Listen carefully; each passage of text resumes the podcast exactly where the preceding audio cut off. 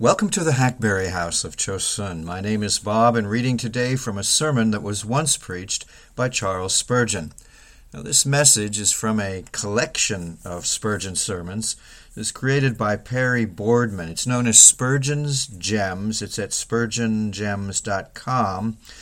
And today's message is from Volume one, Number forty-seven. We're on Part two, the final part of this message. It's Roman numeral four, the practical lesson that we learn from this part of the text, I pray not that thou shouldst take them out of the world, is this, that we never have any encouragement peevishly to ask God to let us die. Christians are always wanting to die when they have trouble or trial. You ask them why? Well, because we want to be with the Lord.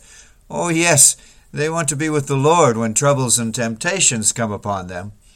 But it is not because they are to panting to be with the Lord. It's because they desire to get rid of their troubles. Else they would not want to die at all times when a little vexation is upon them. They want to get home not so much for the Savior's company as to get out of the little hard work. They did not wish to go away when they were in quiet and prosperity. Like lazy fellows, as most of us are, when we get into a, a little labor, we beg to go home. It's quite right sometimes that you should desire to depart, because you would not prove yourself to be a true Israelite if you did not want to go to Jerusalem. You may pray to be taken home out of the world, but Christ will not take up the petition. When your prayers come to the Lord, this little one may try to get amongst them, but Christ will say, I I do not know anything about you. I pray not that thou shouldst take them out of the world. You may wish it in, sincerely and, and really desire it, but you will not at present get your master to pray with you. Instead then of crying or wishing to be away from the battle, brace yourself up in the name of the Lord. Think every wish to escape the fight is but a desertion of your master. Do not so much as think of rest, but remember that though you may cry, let me retire into the tent, you will not be admitted until you return a victor. Therefore stop here and work and labor. My dear friends, I had intended to preach from the other half of the verse, but Now, that's quite impossible. The time is so far gone, and I can only manage the first part thereof. So, I must depart from my original intention, and I will restrict myself to some thoughts which occur to me upon the first portion of our text. I pray not that thou shouldst take them out of the world. Perhaps tomorrow you'll be saying, I'm very sorry Sabbath day is over. I'm obliged to go to business again. I wish it were always Sunday, that I might attend to my preaching or, or to the schools or to the prayer meeting or to the tract distributing. No obstructions of the world afflict me there. No vexations of the spirit occur there. I am sick of the world. Oh, if I could never go into it again. Ah, let me jog your elbow a bit. Does Jesus think so? Listen to him. I pray not that you should take them out of the world. There is no remedy for the ill, if it is an ill. Therefore endure it with becoming fortitude. Yes, rather, seek to improve the opportunity thus afforded you, of conferring a blessing upon your race, and of gaining advantages for yourselves. The pious mind will know how to improve the very sight of sin to its own sanctification. It will learn humility when it remembers that restraining grace alone prevents a similar fault in itself. It will gather subjects for gratitude and admiration from the fact that, that grace alone has made it to differ. Never shall we value grace so much as when we see the evil from which it delivers us. Never shall we more abhor sin than when we discern its visible deformity. Bad society is in itself like the poisonous cassava, but if baked in the fire of grace, it may even be rendered useful. True grace casts salt into the poisonous stream, and then when forced to ford it, the filth thereof is destroyed. Abide then, O soldier, in the trenches of labor and battle, for the hardness of service is beneficial to you. But remember, while here, that you lose no opportunity of attacking the foe. Never miss an opportunity of having a shot at the devil. Be ready on all occasions to do mischief to the enemy. In business, drop a word of savor and unction. In company, turn the conversation heavenward. In private, wrestle at the throne. I do not advise you to intrude religion at unseasonable hours. I do not conceive it to be your duty when a customer calls to pay a bill to ask him into your office and spend half an hour in prayer with him. Nor would I think it necessary to sanctify your ribbons and shawls by exhorting the purchasers across the counter. Some have not been quite innocent of the charge of cant, who who make as much use of religion to attract customers as they do of their plate and glass window. Do not talk of religion to be heard of men, but when a fair opportunity offers, out with your rifle and take a steady aim. Cromwell's singular advice to his soldiers was, "Trust in God, my friends, and keep your powder dry." In a better sense, this is mine. Uh, more than all, keep up a continual fire on the enemy by a holy life. Nothing will more reprove sin than your holiness. If you cannot tell the stick it is crooked, you can prove it to be so by laying a straight one side by side with it. And so put your purity before the impure, and they will be effectually reproved. Well then again, do not be afraid to go out into the world to do good. Christ is keeping you in the world for the advantage of your fellow men. I am sometimes wicked enough to think that I would rather go anywhere than stand up again and preach my Master's gospel. Like Jonah, I have thought I would really pay my fare to be carried away to Tarshish instead of coming back to Nineveh. So would some of you who have tried to preach and found you could not succeed as you desired. But do not be downhearted, my brother. A Christian should never get so. If you have but one listener today, perhaps the next time the number will be doubled, and so on, until they cannot be counted. Never say, "I wish to go out of this world." Do not murmur, "My life is prolonged beyond my joys." Do what you can. Do not go amongst people with fear. Do not be ashamed to look duty in the face. If you are not successful at first, do not be cowards and run away from your guns. We should do all we can to bring our guns into line with our brothers and take good aim at our foes. Never desert your work. Though you come home distressed in spirit, though you see no gleam of success and nothing is gained, recollect you cannot run out of the battle. But you must go on, and you cannot escape the service. On then, and glory shall be yours. Now, my brethren, what, what bearing has this text upon the ungodly? And there are some here, my dear friends, of whom I have sometimes thought that I could almost pray that God should take them out of the world. I, and I can tell you why. They are so wicked, so dreadfully wicked, such hardened reprobates, with such iron souls, that they seem as if they never would be turned to God, and whose portion it would appear to be damned themselves and to lead others to the same condition. I know a village where there is a man so vicious, so abandoned, that I could almost pray for him to be removed out of the world. He is so awfully wicked that many of those I thought hopeful Christians have been poisoned by his example. Indeed, he seems to be depraving the entire population. He stands like a, a dreadly upas tree with outspread branches overshadowing the whole place. He's consuming all around him, and instead of it being a mercy for him to be here, it would be like a mercy if he were gone. Well, are not some of you like that man? Are you not so bad that you're doing all the mischief in the world you can?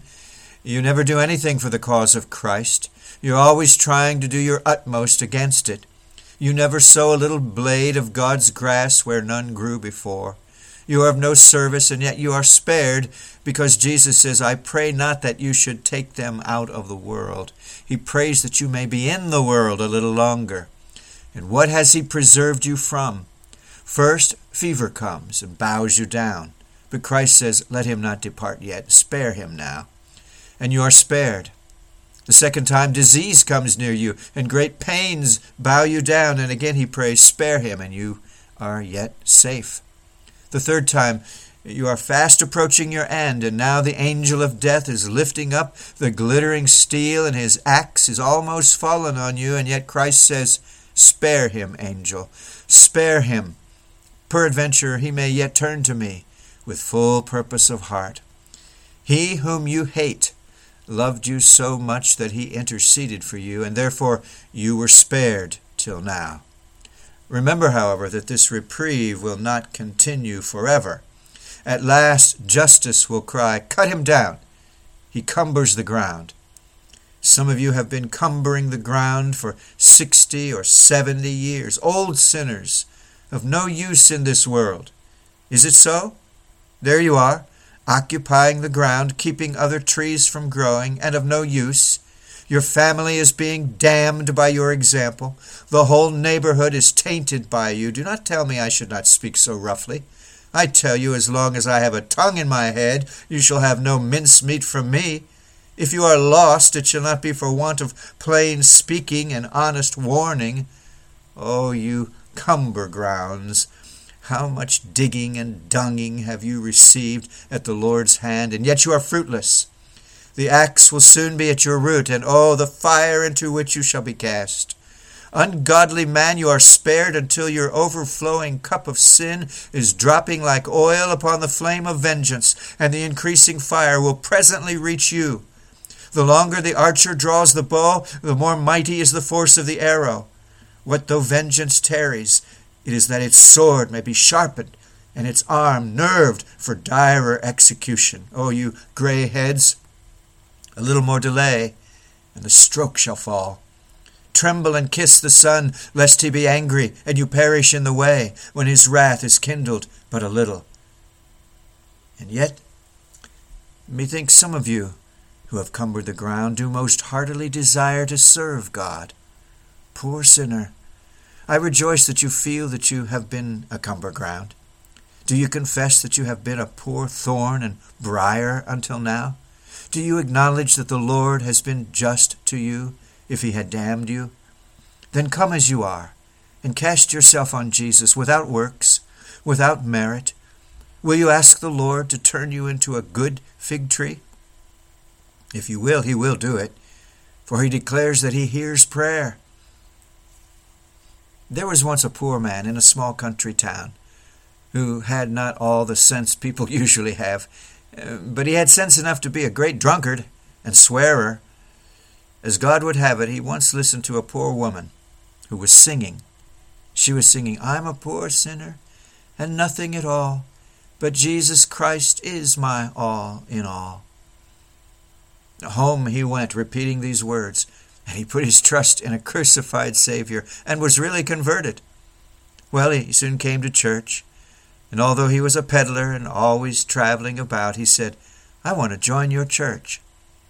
Well, they, uh, remembering his sinful way of life, required some great evidence of a change before they received him. Oh, he says, I I must come in. Ah, but you've been such a great sinner, and, and, and you are unconverted, added the elders. Well, said poor Jack, I don't know if I'm unconverted, and, and, and I confess I am a great sinner, but, but I'm a poor sinner and nothing at all. But Jesus Christ is my all in all, the words of the woman. They could not get from him any other testimony save this. He would only say, I'm a poor sinner, nothing at all, but Jesus Christ is my all in all. They could not refuse him, and therefore accepted him for fellowship. After this, he was always happy. When a Christian said to him, But you always seem so happy and pleased, Jack. How is it? Well, said he, I ought to be happy, for for I'm a poor sinner and nothing at all, but Jesus Christ is my all in all. Well, but, uh, said the gentleman, I, I, I can't see how you can be always so happy and sure. I, I sometimes lose my evidences. "I don't," said Jack. "I'm a poor sinner and nothing at all, but Jesus Christ is my all in all." "Ah," said a friend, I, I am at times miserable because I, I remember my sad sinfulness, even since conversion." "Ah," said Jack, "you have not begun to sing, 'I'm a poor sinner and nothing at all, but Jesus Christ is my all in all.'" "Oh," said the friend, "how do you get rid of your doubts and fears? My faith frequently fails, and I miss my sure hope in Christ. My frames are so variable and feelings so contrary. What do you think of that?" "Think?" said poor Jack. "Why, master, I, I have no good things to care about. I, I'm a poor sinner and nothing at all, but Jesus Christ is my all and all." Well then, if there's anyone here who's a poor sinner and nothing at all, where is he? In the gallery or sitting down below? If he cannot say all that poor man said, if he can say just the first line, he need not fear to say the second. Never mind if he can't say, "Jesus Christ is my all in all." If he can just say, "I'm a poor sinner and nothing at all," well, he's most assuredly on the right road. "Oh, but," says one, I, I am sinful, vile, worthless." All right, you're a poor sinner and nothing at all, and Jesus Christ is willing to be your all in all. "But I have blasphemed God, departed from his ways, and grievously I transgressed." Well, I believe all that and a great deal more, and I'm very glad to hear it. For thus I see you are a, a poor sinner and nothing at all. I'm very glad if you will hold that opinion of yourself. "Ah, but I'm afraid I've sinned too much. When I try, I cannot do anything. When I try to mend my ways, when I try to believe in Christ, I cannot." Well, we are glad, very glad of it, brother, that you are a poor sinner and nothing at all. If you had a A single particle of goodness, if you had a little bit not big enough to cover the top of your little finger, we should not be glad. But if you're a poor sinner and nothing at all, Jesus Christ is your all in all. Come, will you have him? You are nothing at all. Will you have Christ? Here he stands. Ask. It is all he wants, for you are the object of his regard. There are only three steps. One is to step out of self. The second is to step upon Jesus. The third is to step into heaven. You've taken one step. I'm sure you'll take the others. God never makes you feel you're a poor sinner and nothing at all, but sooner or later he gives Jesus Christ as your all in all. Oh, poor sinner, do not be doubtful of my master's power. Do but touch the hem of his garment, and you shall be made whole. Like the poor woman in the crowd, do but get at it and touch it, and he will surely say to you, "You are saved." If you will go to him with this cry, "I'm a poor sinner and nothing at all, and Jesus Christ is my all in all," then you will see the blessed reason why Jesus interceded like this, "I pray not that you should take them out of the world." Amen. Amen. Charles Spurgeon. Thank you for listening. As I said, you can access this entire sixty-three volumes, hundreds and hundreds of sermons, written sermons of Charles Spurgeon by going to Spurgeon Gems. Don't put the S in there, Spurgeon's Gems, just Spurgeon Gems, all one word, dot com. And you will be amazed and, and rejoicing for a long time. Again, look at the website. We have over thirty-four hundred audios that I'm sure one of which will, will bless you, another one at least. Uh, do, do look around. Well, this is the Hackberry House of Chosun, and this audio is being released on the first day of March, twenty twenty-three. Lord willing, we'll talk again real soon. Bye-bye.